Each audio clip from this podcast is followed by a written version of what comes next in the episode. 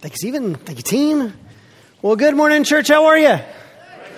Good. It is good to see you here today on a rainy Sunday.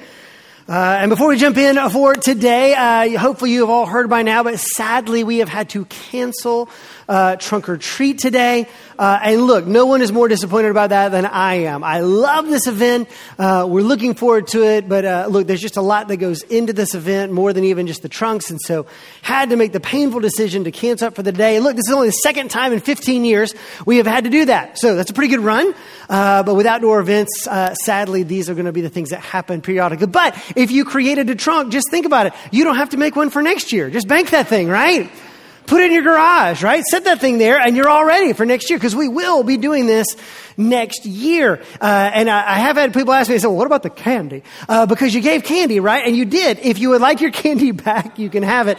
Uh, it's still in a bag. We didn't need it or pilfer it for the best kinds, except for that one bag. But, um, uh, it's over here in room two, so if you'd like it back, you can pick it up. Whatever we do, doesn't get picked up, uh, we're going to donate. We're talking to our, some of our Give United partners, uh, and so King's Home is doing an event in a couple weeks. Grace Klein, some others. Uh, we are going to make sure we donate that so we can get uh, given out uh, and used in a worthy manner. But if you would like that, don't feel any guilt about that. It's right over there in room two. You can pick it up as you're leaving in a, just leaving the service here in a few minutes. But thank you for all of you who signed up and we're ready to go. We'll be back on it next year. but let me tell you about something that is going to happen that we will not cancel in two weeks. Now that we're getting Halloween behind us, we can move towards Thanksgiving. Uh, and in two Sundays, we're going to have our annual Thanksgiving feast. Uh, look, Thanksgiving is a time where we typically all travel or people travel to you where you get to celebrate with your family. Well, before you go and do that, we want to celebrate as a faith family. And we're still at a size where we can actually pull this off. So we're going to fill the whole table with rooms, uh, with tables rather, fill the room with tables. Uh, and then we're going to have, there you go. You, you knew where I was going. All right. So I, I think that happens more often than I actually know because y'all laugh and I don't know why you're laughing. Uh, and I'm like going, I don't, I know what I thought I said. Anyways, look, um, look, we're going to fill the room with tables and we're going to have the full Thanksgiving spread, turkey, dress, and pumpkin pie, the whole mix. Uh, and look, this is a great place for your community group to say, hey, we're going to go get a few tables. We're all going to settle together and have a Thanksgiving feast together. If you said, I'm not a part of one, hey, come and be a part. Invite your neighbors, invite your friends. Come sit at tables. Let's celebrate as a faith family. We're just going to celebrate a meal together. Uh, some of our kids will be singing for just a few minutes, but really it's just a time for us to, to celebrate and give thanks to the Lord together. It's really a lot of fun, but we do need you to sign up for it. And so you can use that QR code. You can go on the website, uh, but we do need to know how many people to prepare for. Uh, and so make sure you sign up if you want to come. We do need that RSVP, but it's going to be 5 p.m. in two Sundays, uh, November 13th, right here in this room. And I am excited that rain or shine, we will be having our Thanksgiving feast in just a couple Sundays, all right? Uh, but now, grab your Bibles if you will. Let's go to Matthew chapter 13 this morning. Matthew 13, verse 40 is where we'll be in just a few minutes. Matthew chapter 13, verse 40, as we're continuing our sermon series on worldview. Uh, and look, this is a weird type of series. We've already been here a while, but look, we, we, could have done twice as much. There's so much to say we're trying to, to cram in here, but it's important to know what we believe about ourselves, about life, about who God is, about our, our purpose, about what life is for, because that is going to inform all of the things that we do. So we've been looking at what we believe as believers. Uh, and after this week, we're going to kind of shift to kind of addressing some of the concerns of the world. Uh, but it's important that we kind of look to God's word that He gets to define for us what life is all about. Matthew chapter 13, verse 40 is where we'll begin in just a second. As you're turning there, let me ask you this. I wonder if you've ever broken something that you could not fix. Has it ever happened to you before? We break things, right? I mean, it's going to happen. Accidents happen, you break things, but I wonder if you've ever broken something you cannot fix. Sometimes you break something, you can patch it up, right? It's fine. Other times you break something, you can't fix it, but you can replace it, right? So you say, hey, I can't fix that thing, but I can't give you another one that is equal to the one that you lost. But sometimes we break things that cannot be fixed. I remember the first time I felt this feeling. Uh, I don't remember how old I was. I was probably six, seven years old. Uh, and at my house, uh, there was this little glass candy jar. My mom would put some hard candy in it, uh, but it was all stuck at the bottom. And I had that thing opened up, and I was just smacking it, trying to get that hard candy out. And once, one of those times, I smacked it, and I just, I just, I, I broke it. I shattered it, and that whole base just came off of it. And as a kid, you know you're in trouble, right? You just broke this thing. I didn't cut myself, but this thing is broken and I can't fix it. But when my mom came in to see it, uh, she began to cry. And I, I hadn't seen that a lot. And I was like, ooh, I must really be in trouble now. What's going on? Uh, and it wasn't just that I had broken this thing and that it could not be fixed. It was that it had belonged to my late great aunt. Uh, and it was in her house. And you can't fix that. You don't get that back. There isn't another one. You can't replace it. And so it was an irretrievable loss. And I remember that feeling. That's a sickening feeling to realize, hey, I'm sorry, but I can't fix what has been done. And sadly, we're going to need to kind of lean into that feeling this morning as we talk about an uncomfortable topic. We're going to talk about hell. Uh, last week, if you were with us, we talked about heaven. And I don't always ask you to say, hey, please go back and listen to the one from last week, but these really are companion sermons. So I hope you go back and listen to the sermon we talked about on heaven extensively last week. But the counterpart to heaven is hell, and we need to understand both of them. These are the eternal destinations for us. We, we don't simply have a life in this world. We are going to live forever. And we will either live in a renewed heaven and earth, or we are going to live in hell. And all of us are on a trajectory to one of those two places. So it's very important for us that we actually understand what these places are and their purpose. But let's be real honest, this is an uncomfortable topic. If there is any part of Christian theology that we wish that we could just strike off the books, it's this one. If there's anything that we could just say, hey, I don't have to believe that part. You get one pass, right? Of just one piece of theology you don't have to believe. Most people would say this. This is the sticking point for a ton of people when it comes to faith in Jesus Christ. You may have your own doubts or concerns. Or you may have friends who have doubts and concerns. Students, this is going to be one of the biggest things you wrestle with in your generation of people saying, listen, I just don't think I can believe in a God who would allow or even send people to an eternal punishment. If that's who this God is, I don't think I want to have any part of him. If that's the kind of God you serve, I just don't think I'm on board with that. And look, I think all of us have wrestled with that at some point because it's a, it's a hard thing to contemplate that a sizable portion of humanity is not going to be in the new heavens and new earth, but instead will be in hell. So this morning, I cannot possibly explain all of the texts that deal with hell. I have been knee deep in all of the hell passages for a week and a half. It's been terrible, right? Uh, but, and look, there's so many things. I can't possibly answer all your questions, but I think we can at least get the broad contours to help us understand what this place is and why it exists in the first place. And look, before we even go any farther, what we've got to do is dispel some of the improper views about hell and the devil. Last week, if you're here, we found this a problem with heaven. We realized that there were some pictures in our heads that weren't terribly accurate. You know what I realized after last week? That a lot of my pictures of heaven and hell come from cartoons. Is this true from anybody else? Like it's cartoons, like the little people on your shoulders, right? Or the people in the robes, right? Or the little devils running around. I mean, like it's cartoons that give us these pictures. But if we're not careful, we'll actually think that's the reality. That that's exactly what the Bible says, and it's not. We found that out about heaven last week, and the same thing is true about hell. Let's start with the devil. I want you to picture the devil for a moment, right? When I say the devil, right? A little picture shows up in your brain, so capture it, look at it, right? And look at the picture of the devil. I'm going to go out on a limb here and describe who you're seeing right now. When I say the devil, you're looking at a little figure who has horns, he's red, he's got a tail, it might be forked or he's holding a pitchfork, right? There's probably wings involved, right? And he lives in like an infernal bat cave, right? Like he's like a little place where there's fire and stalactites and, and we got all this going on, right? We got a new lighting package put in this week. All right, so, so you got to use these things, right? So uh, there you go. Uh, so this is kind of how we think about hell. Is this this weird little creature? And, and here's the deal: that is not who the Bible depicts Satan to be at all. Very quickly, let me debunk these. All right, does the Satan have horns? No. The, the, Bible doesn't say anywhere really about his appearance. He's a fallen angel, but nowhere does it say he has horns. Where do the horns come from? It, this could either be from the, uh, the pagan god Pan, who did have horns uh, that they kind of get imported into the devil. Uh, I know Satan is really used a lot with goats. Goats have horns, uh, and so that might be the place where they put horns. But he doesn't have horns. Is he red? No. Satan is not red. Then where do we get that?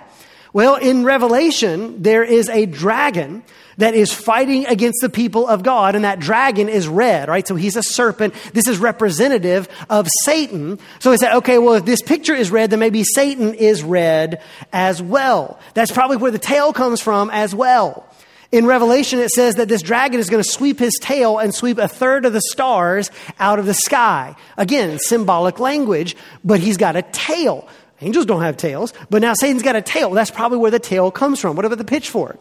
This is really weird right? Some people think it was a, it was a trident from Poseidon. I honestly don't think that's the case. Other people think this is actually a dig at the French uh, who were introducing cutlery. It's a very weird story. Uh, but people who did not like enjoy like enjoy cutlery, they were like going, "Ooh, that's an evil thing." So they actually were taking digs at the French by putting a fork in. You see, demonizing the other side has been something humanity has been doing forever. Quite literally, they were demonizing other people. All right, so that's where the fork uh, came in, uh, and then we always kind of picture him in kind of like a like an underground torture chamber. You ever notice? That? Uh, and Satan runs around as like king of hell. Uh, that is actually not true and not biblical. Satan doesn't rule hell. You might think, oh, wait, now God rules in heaven, and so Satan rules in hell. Okay, God and, and Satan are not equal counterparts and never have been. These are not yin and yang, good and evil. God is sovereign in control. In hell, Satan himself is going to be tormented. When Jesus casts out demons out of people, they're like, please don't send us back. Do not put us back into the abyss. They are not in control running their own little torture operation for the Lord. That is not what scripture says at all. All right, so this entire picture that you and I have is really coming from things like Paradise Lost, Dante's Inferno, cartoons, art from the medieval age. It is not strictly coming from Scripture. And we need to keep that in mind because for some of us, he says, Adam, I can't believe in hell, but are we actually listening to the biblical picture of what hell is. So let's answer some questions. What is hell? What are we talking about when we say hell? Well, hell is a place. It is not a state of mind, it is a literal place, just like heaven is a literal place. But this is one of the two destinations for mankind. So after the judgment, some of us will go to the resurrection of life, and the others of us will go to a resurrection of judgment, and after that judgment, we will go to hell. All right? So this is, a, this is one of our eternal destinations where we will live. What is hell like? All right, instead of kind of, turning to cartoons, let's turn to scripture and see what we have to say about hell. And here's the interesting thing you might not know Jesus actually speaks a lot about hell. He actually speaks about hell more than he speaks about heaven. That is not because he's more interested in it, and he is not a hellfire and brimstone preacher at all. But if you have the idea that hell just belongs to the super wrathful God in the Old Testament, but surely super nice Jesus in the New Testament doesn't talk about hell, you would be mistaken. There is no difference here. He is Father, Son, Holy Spirit. And Jesus actually speaks very clearly and distinctly about hell. So, what is happening in hell? Well, there's a few different things that we can know for sure. Number one, there is fire. Look at Mark chapter 9. Mark 9 43, Jesus is speaking. He says, And if your hand causes you to sin, cut it off. It's better for you to enter life crippled than with two hands to go to hell, to the unquenchable fire. And if your foot causes you to sin, cut it off. It's better for you to enter life lame than with two feet to be thrown into hell. And if your eye causes you to sin, tear it out. It is better for you to enter the kingdom with one eye than with two eyes to be thrown into hell where the worm does not die and the fire is not quenched. All right, so multiple times in this passage, Jesus talks about an unquenchable fire. He actually mentions it three times in this passage. Do note that this last line, verse 48, is actually a quote from Isaiah. It's a poetic part of Isaiah, but he's quoting it here where the worm does not die and the fire is not quenched, and so you get this eternal quality as well. But this is where we get the fire imagery. That did not come from Dante's Inferno, which, P.S., there are not nine rings of hell. That's straight up made up. Uh, but that, that's Dante, that's not here. But there is fire. Secondly, there is weeping and gnashing of teeth weeping and gnashing of teeth. Let's go to Matthew 13, verse 40. Again, Jesus speaking. He says, Just as the weeds are gathered and burned with fire, so it will be at the end of the age. The Son of Man will send his angels, and they will gather out of his kingdom all causes of sin and all lawbreakers and throw them into the fiery furnace. In that place, there will be weeping and gnashing of teeth. Then the righteous will shine like the sun in the kingdom of their Father. He who has ears, let him hear. All right, so we get fiery furnace, so fire's still there, but now we're going to add to it weeping and gnashing of teeth. Now, this is interesting because these two terms really aren't talking about physical torment, you're talking about emotional or spiritual torment. Gnashing of teeth is more like anger, frustration. You know, there's a gnashing of teeth, and then there's weeping, there's loss, there's sadness there. But you're talking about anguish, you're talking about emotional torment or spiritual torment, not strictly physical torment. One of the big problems I think we all have with hell is that we only think about the fire, you only think about the physical torment.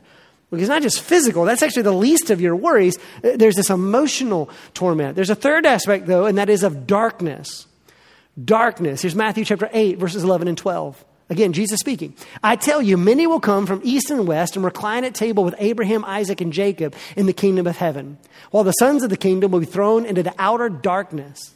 In that place, there will be weeping and gnashing of teeth. So here you see weeping and gnashing of teeth return, return again. It's actually mentioned six different times in Matthew, that phrase, weeping and gnashing of teeth. But now we get outer darkness. So when it comes to hell, this is an outer darkness that we're dealing with. So we've got fire, worms, we've got uh, weeping and gnashing of teeth, and now we have darkness. Here's the problem so far with trying to put all that all together. It doesn't work. It doesn't fit. Like try to put all that into a literal place. It doesn't work. How can you have a place that's filled with fire like a fiery furnace and then have darkness at the same time? If you got fire, you got light. You can't have darkness. So you can't have a fiery furnace and you can't have darkness. Hell's also described as a bottomless pit. How can you be a bottomless pit and a fiery furnace at the same time?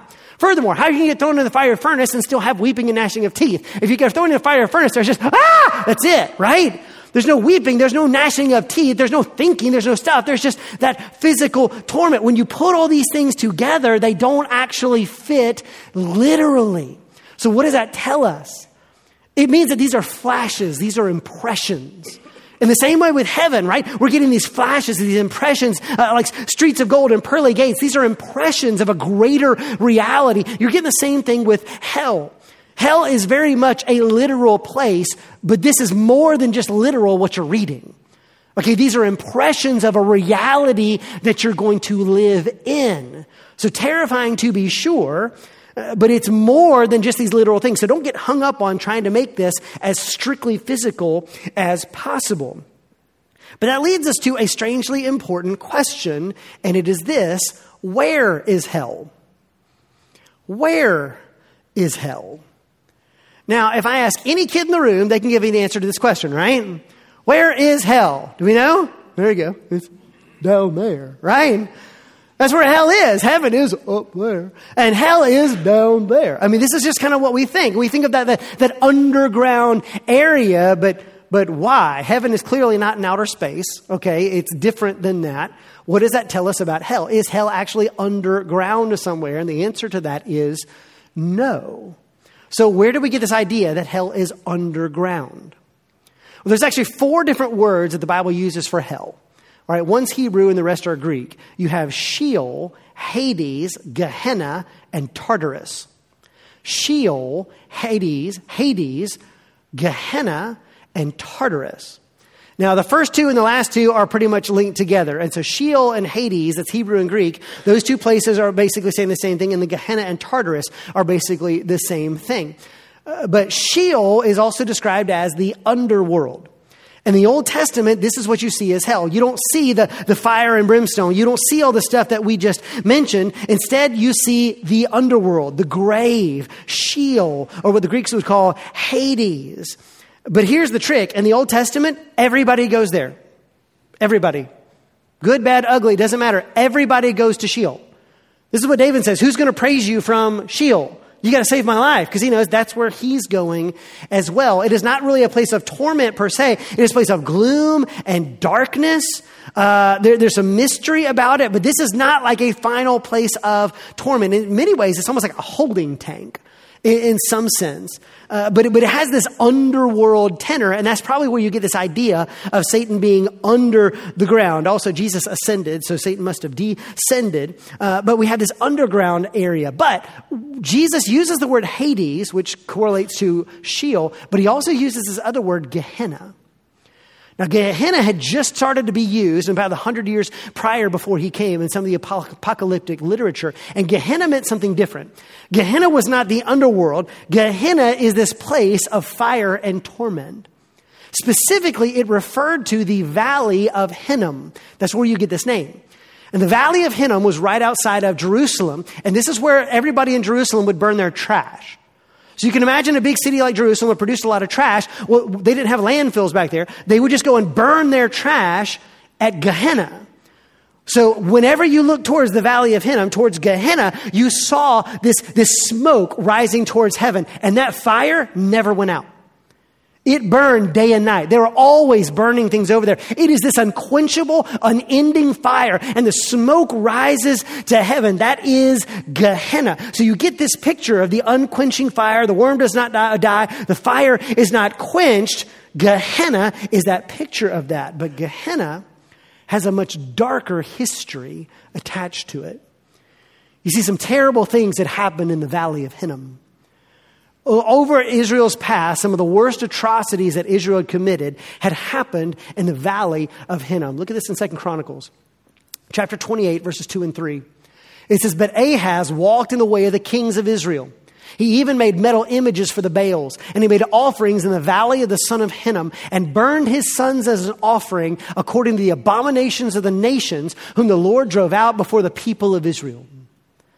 All right, this is shocking and terrifying a king of Israel, instead of worshiping in the temple, is worshiping idols outside of the city. But then it gets worse. He's not just worshiping idols, he is doing child sacrifice with his own children in the valley of Hinnom. This is an abomination to the Lord. This is the worst kind of idolatry, and it happens over and over again. Here's Jeremiah in a different place, chapter 32, verses 34 and 35. God says, They set up their abominations in the house that is called by my name to defile it. They built high places of Baal, of Baal in the valley of the son of Hinnom to offer up their sons and daughters to Molech, though I did not command them, nor did it enter into my mind that they should do this abomination to cause Judah to sin. What is happening in the valley of Hinnom is the exact opposite of what God intends. It is idolatry, it is sin, it is destruction. It is not bringing life, it is bringing death. It is an abomination to the Lord. Gehenna is not simply the place where a fire goes up for heaven. Gehenna is the place where God's will and ways are completely ignored and rejected, where sin runs amok, where abominations occur. This is the moral character and quality of Gehenna. So it is not simply a place of physical torment. This is a place that is spiritually opposed to God and his ways. So we need to recognize, though, where the valley of Hinnom is. It is outside of Jerusalem. Instead of hell being underneath us, this is probably a better way of understanding hell. Hell is not underground, hell is outside of the kingdom. Last week, if you're with us, we talked about the New Jerusalem coming down out of heaven. It was a picture a culmination of what God had been doing from the very beginning. Now God's presence would dwell with his people in a city where everyone would live in the Lord and with one another. There would be love. There would be life. It would be a society as God has intended it. This is the kingdom of God. God now with, dwelling with his people. Okay, hell is outside of that. Hell is excluded from that. Hell is outside the city. It is away from the presence of God. If the defining mark of heaven is the presence of God, then the defining mark of hell is his absence. If the defining mark of heaven is that I'm living in a relationship with God, I live in love with the Lord, then the defining mark of hell is that I am not in relationship with the Lord. I have rejected relationship with the Lord. Hell is outside. It is away from God and His kingdom. And in our future, all of us are going to live in one of those places or the other. By our own choice, we are going to choose whether we live in one of those places or the other. So, this is what the Lord actually tells us about hell. This is what He is telling us about this place. And so, for us as believers, we don't simply believe that God loves us here on earth. No, we are going to live in Him forever. And if we believe in heaven, then we must also believe in hell. Now, look, that might be a sticking point for you. You might say, Adam, I like heaven. I can believe in heaven. I just don't want to believe in hell. Can I do that? No, that's not allowed. That's not legal. It doesn't even make any sense. even though it might be uncomfortable and even though this might be a sticking point for you, it is not right for us to say, Adam, I think I can believe in heaven, but, but I'm just going to, I'm going to ignore hell. I don't want to think about hell. I cannot believe that God would even allow, much less force or, or choose to put anybody in some sort of eternal punishment. I can't countenance it. And so I just refuse to believe that. And I understand the heart where that comes from. I, understand why we might try to make that decision, but that's actually not possible for us as believers. Because if you and I refuse to believe in hell, we're really rejecting everything that, that God is about. Here, here's why. There's three things that we need to recognize. If I refuse to believe in hell, three things are happening. Number one, we are defaming God's character. We are defaming God's character. We say, well, why would that be? Well, let's imagine. When people say, Adam, I just cannot believe in hell, and when some of us say that, what are we really saying? They say, Adam, I just cannot countenance the idea that somebody would suffer eternally. Adam, I can't bear the thought of even one person, regardless of how bad they were. I can't think of, of even just one person having to suffer that for eternity. And so if that's what you're going to make me believe to be a Christian, then I just can't do that. Here's what we're actually saying. I just think I'm more merciful than God is. I think I'm actually more merciful than God is. Because I can't countenance that. So if God can't, clearly I'm just more merciful than He is. And nothing could be more patently absurd, can it? Let's think about who's telling us this. Jesus isn't gleeful about hell, He tells us about its reality. But please don't miss this. There has never been anybody more gracious than Jesus Christ. There has never been anybody who loved us more than the Lord Jesus Christ. This is Jesus who lays aside his glory. We offer him nothing. We can give nothing to him. And instead of getting what he deserves, he lays aside all his glory to come down to us, to come down to a people who will reject him. He will come to his own people and they will, they will say, say, terrible things about him. They will stab him in the back. They will, they, will, they will trump him up on false charges until ultimately these very people will brutally beat him and murder him. Jesus knows this is coming and comes anyway. This is Jesus who tells us to love our enemies and to turn the other cheek. This is Jesus who tells us that we need to forgive 70 times 7.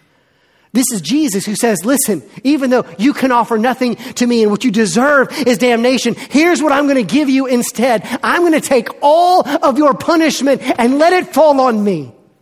I want to take from you all of the wrath of God, and I just want to give you by my grace perfection that I have earned and rightly deserve. I just want to give it to you as a gift. There is no one more gracious than Jesus Christ. And look at his heart. Here's 2 Peter chapter 3 verse 9. Listen to this. It says the Lord is not slow to fulfill his promise as some count slowness, but is patient towards you, not wishing that any should perish, but that all should reach repentance. So this is the heart of God.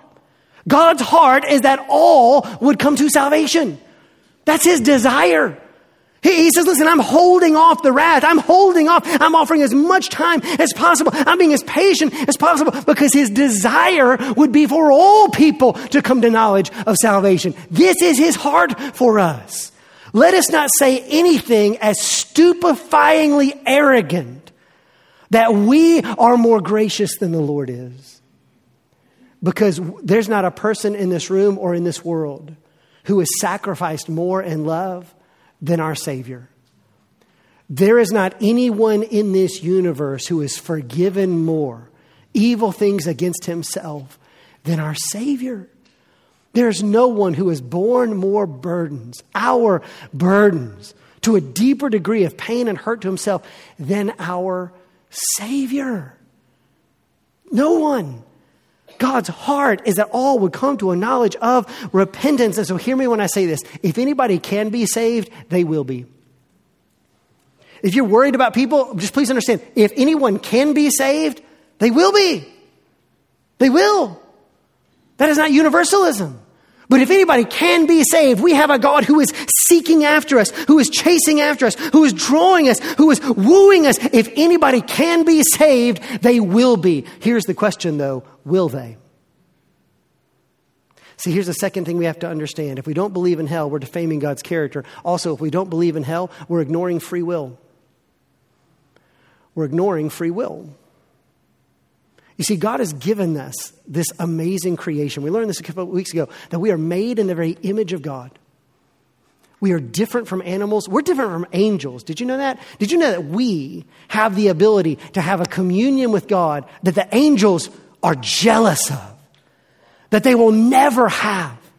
God calls us his sons and daughters. He doesn't say that about his angelic messengers. He says that about us. He has opened up a doorway for us to have a relationship with the Lord.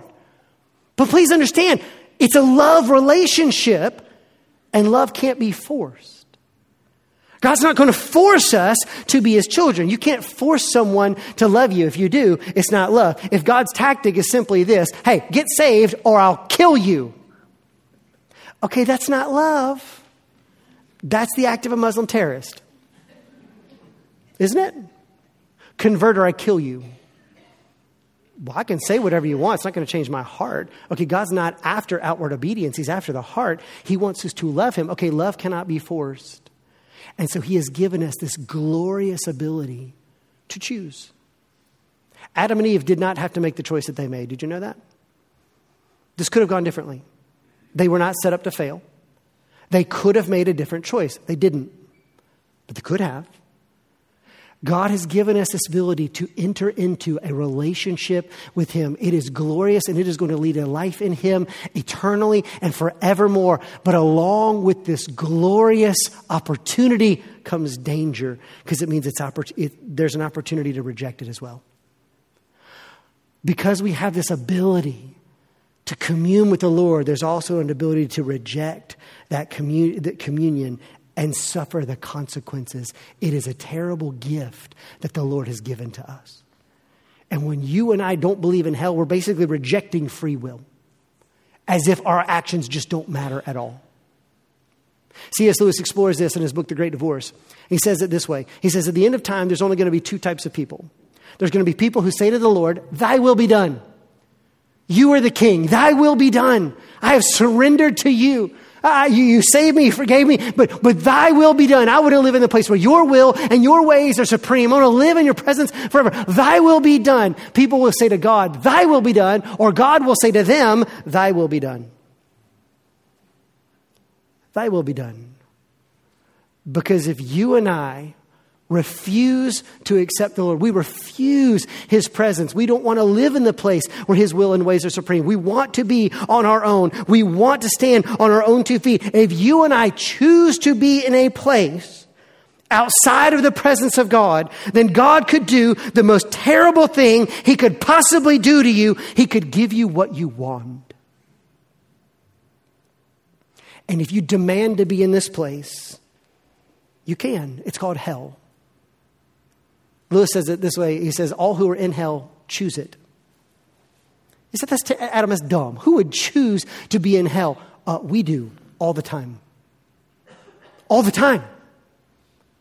Do you remember John 3:16? We looked at this in the gospel a few weeks ago. You probably remember it. For God so loved the world that he gave his only son that whoever believes in him will not perish but have everlasting life. He's offering eternal life to anybody. You don't have to earn it. It's just a gift that God gives to us. You can have eternal life with me in the New Jerusalem forever. But do you know what he says just a couple verses later? Look at this. Here's John 3, 16, 19. Same paragraph. Same thing Jesus is saying. Listen to what he said. And this is the judgment. The light has come into the world, and people love the darkness rather than the light because their works were evil. For everyone who does wicked things hates the light and doesn't come to the light, lest his works should be exposed. We choose hell all the time. Where we look at God and say, God, thanks, but no thanks. Um, it'd be great if you love me, but here's the deal I, I got to have things on my own terms. And so here's the thing if you demand to walk into heaven on your own two feet, if you demand to be able to say, I deserve to be in heaven more than those other people, if you demand to hang on to your sin, if you demand to hang on to your idolatry, this thing you say, I can't live life without this thing. It's this person, it's this hobby, it's this substance, it's this thing. If I can't have this, I can't possibly go there. This is the only thing that life worth, makes life worth living. If you demand to say, nobody gets to tell me what to do. I create my own identity. I define for myself who I am. I alone am unto myself. If you demand to stay in this spot, you can't but there's consequences when you and I choose to live outside of the presence of God. It is called hell. Can you imagine living in a society where everyone does what, what is right in their own eyes and you have sucked all the good out of it?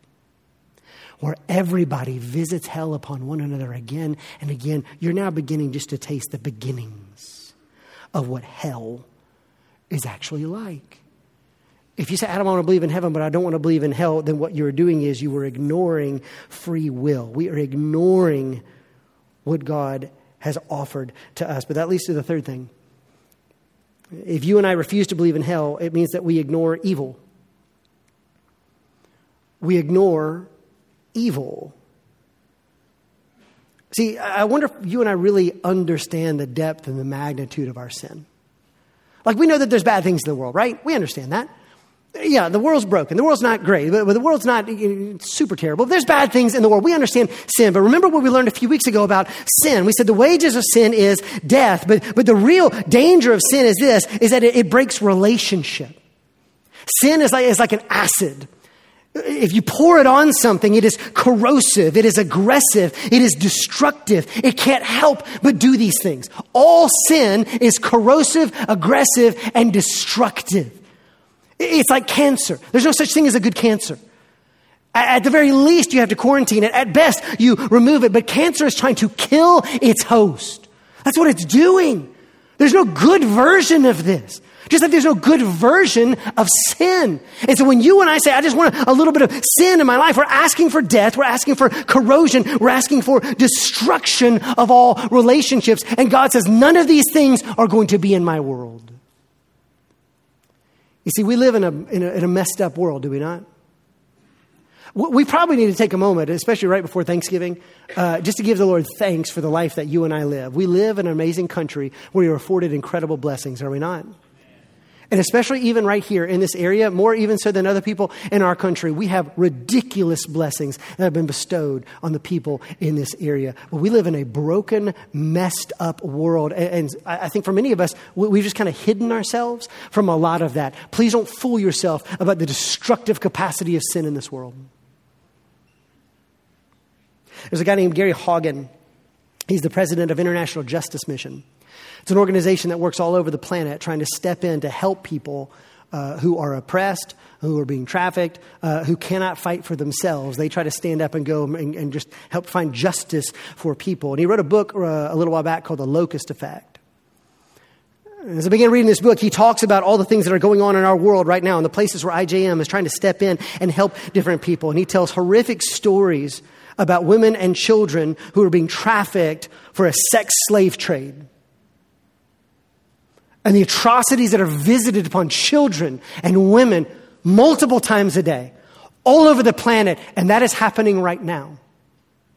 Of people trapped in, in places with corrupt governments who they don't have enough money for the bribes, which means they're not going to get any justice, which means these people are simply going to abuse them uh, and keep them in poverty. And there's no way for them to get out of that poverty. They're just going to have the legal system work against them their entire life. They will live completely oppressed and they'll never get out of it unless somebody steps in to try to help with some other power than what they can have.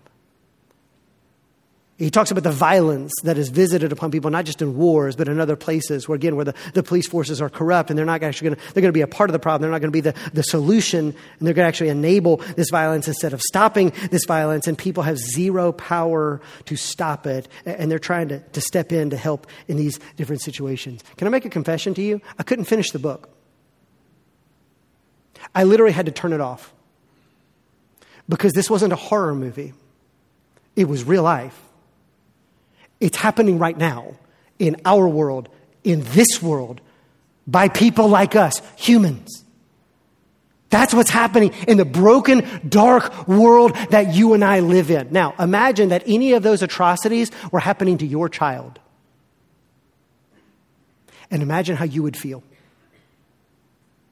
If that kind of trafficking or oppression or violence was happening to your child, how would you feel?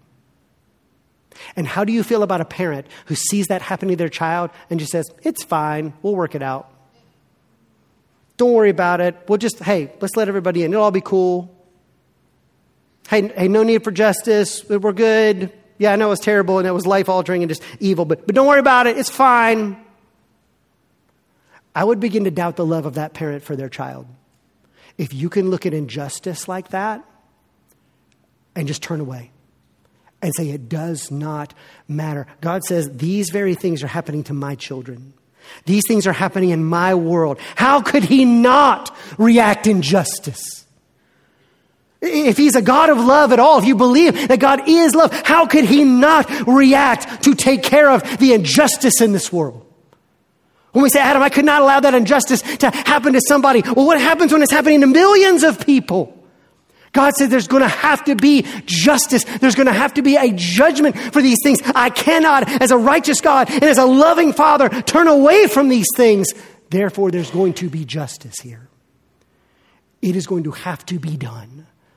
There is going to be a hell because, yes, there are consequences for the evil that has been visited upon us. Now, let's stop for a moment and get real, real specific. Um, because this is the point where some people uh, get real excited about hell. Isn't that weird? You ever met people like that? They get real excited about talking about hell and excited that hellfire is going to get here. Hellfire is hot, hot, hot. Liars go to hell. I mean, they just get real excited about hell. This is where you get the hellfire and brimstone preachers and the people with their veins popping out and all this stuff. And they just love to talk about judgment. Anybody who gets super excited talking about hell, you should second guess every single thing they say. Everything. You don't see Jesus using hell to scare people into heaven. You notice that? John the Baptist gets close once, but you never see Jesus following suit. He never does this. You see, here's the reason why you and I can't get excited about hell or about the justice that's going to be visited upon the world. Because that evil is not just out there in the world, it's in us too. Let me show you a terrifying passage from the Sermon on the Mount. You've probably read it before. I want you to notice where hell comes up in this passage. Jesus says, Matthew 5, you have heard that it was said to those of old, You shall not murder, and whoever murders will be liable to judgment. But I say to you that everybody who is angry with his brother will be liable to judgment. Whoever insults his brother will be liable to the council, and whoever says, You fool, will be liable to the hell of fire. You've heard that it was said, You shall not commit adultery. But I say to you that everyone who looks at a woman with lustful intent has already committed adultery with her in his heart. If your right eye causes you to sin, tear it out and throw it away. It is better for you to lose one of your members than that your whole body be thrown into hell. Jesus comes onto the scene. And he says, for all the murderers and the adulterers, you guys know that that's wrong, right? And everybody says, of course we do. Yes, those people clearly deserve judgment. Jesus says, well, I'm not just here to deal with the murderers and the adulterers. I'm here to deal with anybody who had the desires for those things. So anybody who is angry or lustful, I'm coming for you too. And that is terrifying because you know who that is? That's me. And that's you. And it's all of us. God is much more serious about rooting out sin than we are. Before we condemn God for the judgments that He makes, just recognize He is much more interested in weeding out sin than we are. And He says, Look, this is coming. That judgment is coming. And how does God react to us in this? To sinful people who have rejected relationship with him. Does he come with his sword raised in the air? No. He comes as a carpenter riding on a donkey. He comes as a day laborer. And he comes saying, I come to offer you life. I come to offer you forgiveness. I have come all of this way to tell you that I love you and that in me you can have salvation. In me you can have eternal life. In me you can have the life that you were made for from the beginning. And I'm going to live in you, with you forever. You can have this life and you don't even have to earn it. I'm going to give this as a gift of grace to you. He doesn't come initially in judgment. No, He comes in grace. He gives us Himself and then offers it to us as a gift. Would you receive the gift of salvation in Jesus Christ? This is how he comes to us. So the only final question remaining is if that's how God comes to you, how will you receive him? Will you demand to face judgment day on your own terms? Or if offer the gift of salvation from Jesus Christ, would we look at him and say, God, I'm so tired of trying to pretend that I'm in control. I see the righteousness of your judgment, but God, I can't help you. And so, Lord, I just, I, I surrender. God, you're right and I'm wrong. You're king and I'm not. God, I surrender. I just need help. And let the arms of a loving father sweep you up into a life that is everlasting, a life we don't deserve, but a life that is given for you. Anybody who calls on the name of the Lord can and will be saved. Amen.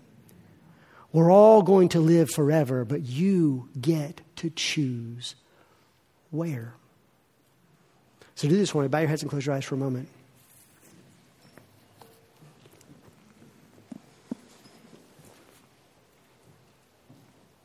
And with heads bowed and eyes closed, look, this is a, an uncomfortable question to talk about. It's terrifying. It's not easy to think about. There's a lot of questions that come attached to it. But ignoring it's not really an option. You see, God's offering us life and we need it. He's offering forgiveness and he, we need it. He loves you and we need that. So the question is how are you going to react to Him?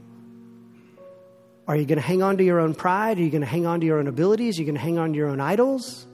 Are you going to demand things on your own terms? Because you can. There are terrible consequences attached to that but you don't have to. The Lord saw all of that and instead comes in grace and glory and offers himself to you.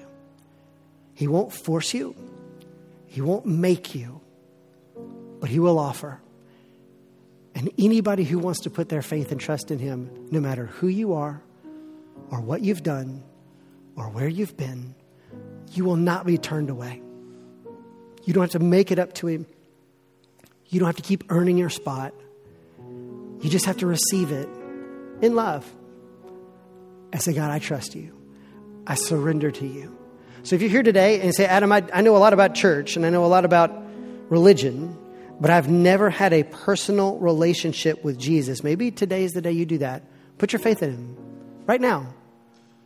Don't wait for me or anybody else. Just, just tell Him from your heart, God, I need you. I don't just want to try hard and go to church, Lord, I need you. I want to live with you forever.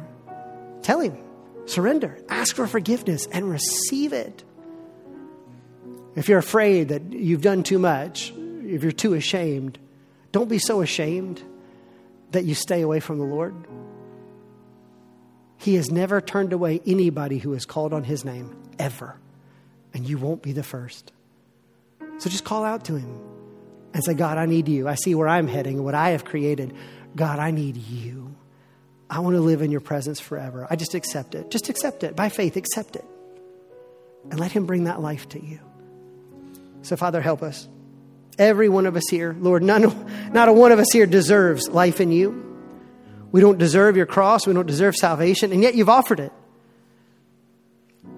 Lord, would you help us to receive that life today? For anybody here, Lord, who does not know you, would you open their eyes, give them ears to hear that today they might truly hear it and understand that you mean this. There's real life in you, and they can have it. God, draw them to yourself today. Father, may no one miss out on the grace that is offered. May no one suffer needlessly. May we all find our life in you and give you thanks and praise for it. We love you, Lord.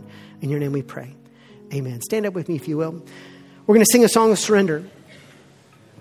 And you have an opportunity to sing this back to the Lord and say, God, I give you my surrender. If you want to come and pray at the altar, you can. You want to come and pray with me, you can. If you want to pray for somebody that you know who needs that salvation, you can. But let's again offer up our surrender to the God who gave his life to us.